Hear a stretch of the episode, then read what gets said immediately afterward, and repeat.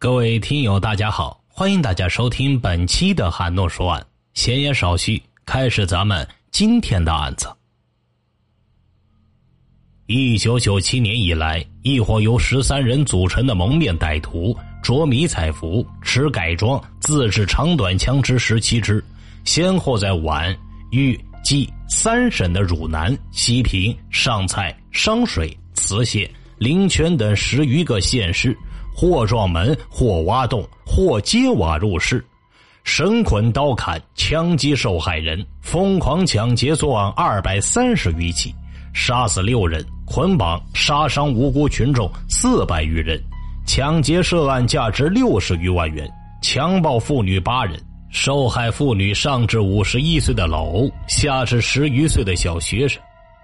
一九九七年一月二十五日，数名歹徒手持枪刀闯入西平崇曲乡一供销社吴某住室内作案，遭到反抗时，一歹徒近距离开枪击中吴某头部，将其杀害，并将吴某头颅割下带走，抢走现金数千余元。五月八日凌晨两点。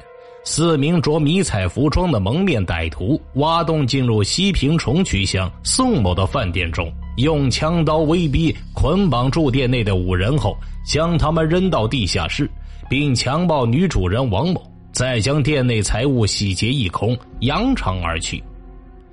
八月十二日晚，数名持枪刀的歹徒在西平县一乡间公路上抢劫受害人崔某，见他身上仅有几元钱。就将捆绑后的崔某头上脚下的塞进路边一机井内，活活溺死。一九九九年九月二十六日晚上八点，汝南县马乡镇袁某的商店尚未打烊，四名手持冲锋枪、着迷彩服的蒙面歹徒闯了进来，将店内的人员全部捆绑后实施抢劫。随后，猖狂的歹徒将不愿意带路的受害人彭某扛到对面李家店铺门口。持刀威逼彭某喊门，李某开门之后拽断电话线，将李某捅伤，并绑其一家三口，抢劫现金三千余元。在九二六抢劫案发生前，周口市商水县十余个路边加油站先后被一伙蒙面歹徒用同样的手段抢劫，两名群众被打死，十余人受伤。郑州、许昌、漯河。洛阳以及安徽阜阳等两省七市也相继发生了蒙面持枪抢劫的恶性案件。通过对发生在辖区内的多起抢劫案件的对比分析和大规模的排查摸底，专案组认定犯罪团伙极有可能盘踞在西平、上蔡等四县结合部。案发中心点的崇渠、焦庄、无量寺、张店四个乡镇，其后。侦查人员逐步拨开迷雾，把视线集中在西平县崇渠乡的刘东轩、王干宇、张占红、刘和平等一伙人的身上。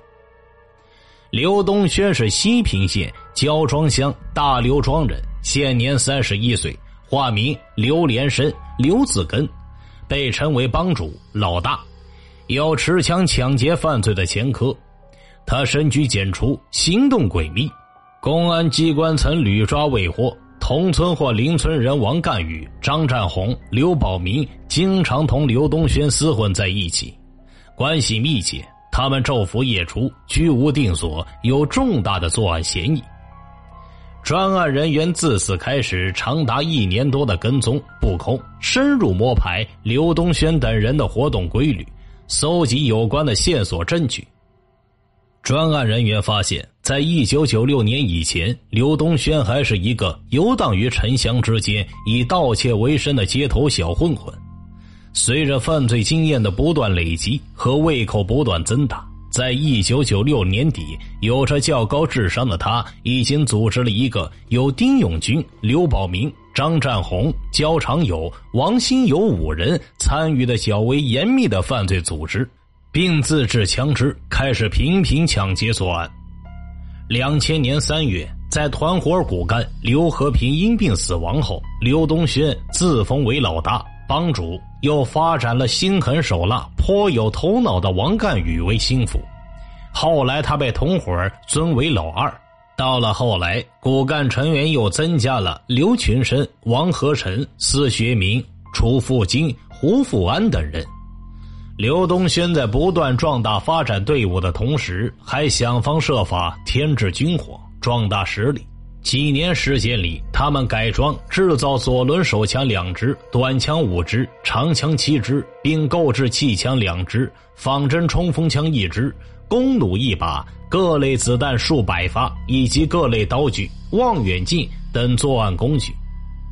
随着队伍的壮大，刘东轩不但用各种手段巩固自己在团伙中的地位，而且费尽心机的运用各种反侦查的手段，躲避公安机关的视线。来无踪去无影的刘东轩，从来不允许任何人打探他在外的住处和行踪。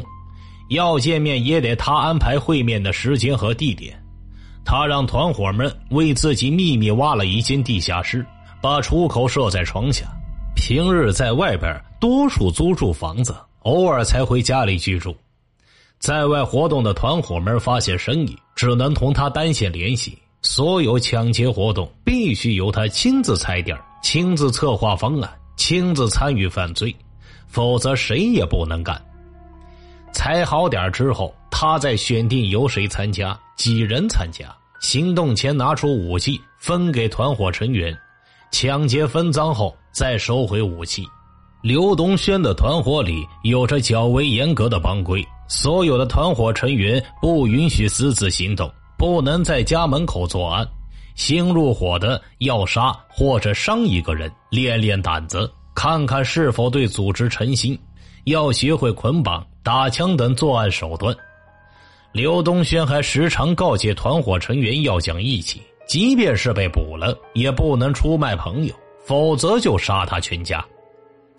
在公安机关大规模排查、加强巡逻警戒的时候，刘东轩一伙要么潜藏起来，要么就派人查看巡逻人员的动静后动手，或者干脆窜入邻近的县市继续作案。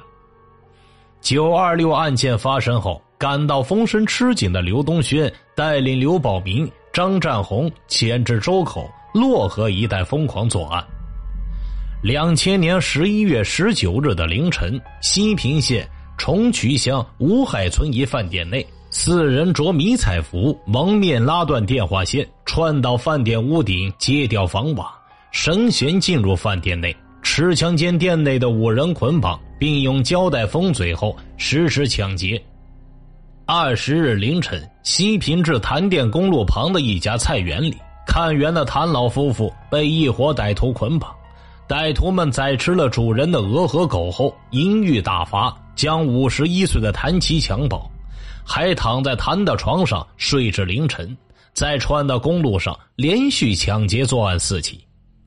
十二月十六日凌晨，数名歹徒在西平县环城乡金土地面粉厂的院墙上挖洞进入厂内，持刀枪等物将业主等五人捆绑封嘴后，抢劫现金两万余元。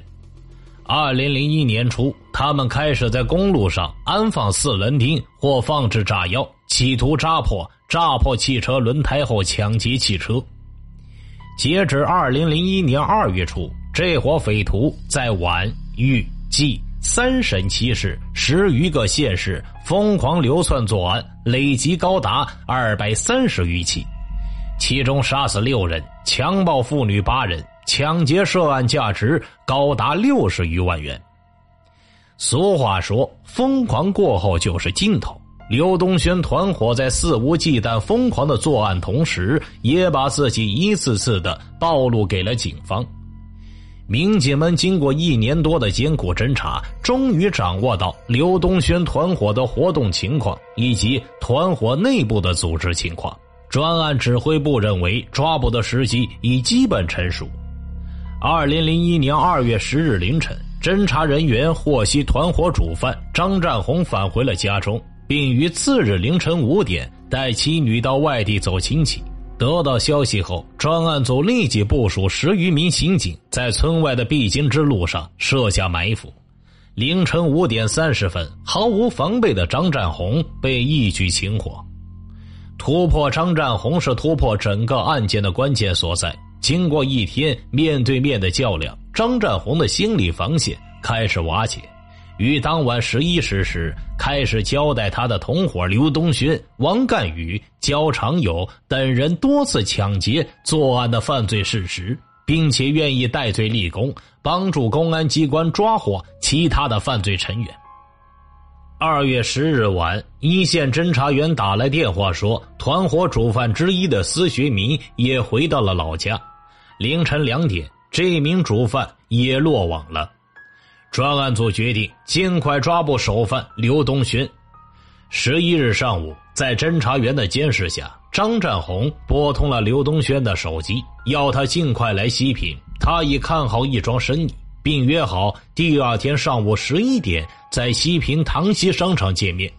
正当专案组布置抓捕刘东轩的时候，一线传来可靠情报：团伙二号人物王干宇准备赶到唐西商场办事。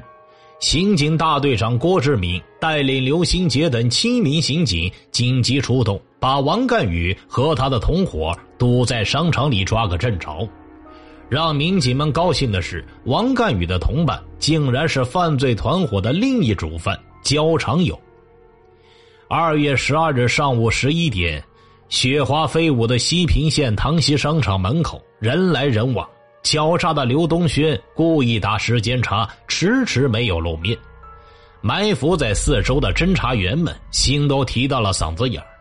十一点三十分左右，肩背背包、鬼鬼祟祟的刘东轩终于从商场门口便道闪了出来。刘东轩的面孔对于侦查员们来说早已经不再陌生。还没等张占红指认出来，几路人马已经靠了上去。刘健势头不对，伸出手拔出腰间那把上了膛的短枪。说时迟，那时快，身后一名刑警一个锁腕恶喉，下了他那把杀了几个人的短枪。民警们一拥而上，狂妄一时的刘东轩被死死按倒在雪地里。首犯刘东轩的落网，让一直处在高度紧张中的侦查员们松了一口气，然后。公安人员趁热打铁，至二月十七日，化名杨二军的主犯之一王和臣在广东省顺德市被抓获。刘东轩犯罪团伙除刘和平病亡之外，其余十二人全部归案。听大案要案，观百态人生。微信公众号搜索并关注“说书人韩诺”，即可观看该案的图文版。好了，这个案子就给大家讲完了。欢迎转发、订阅、留言。我是说书人韩诺，咱们下期再见。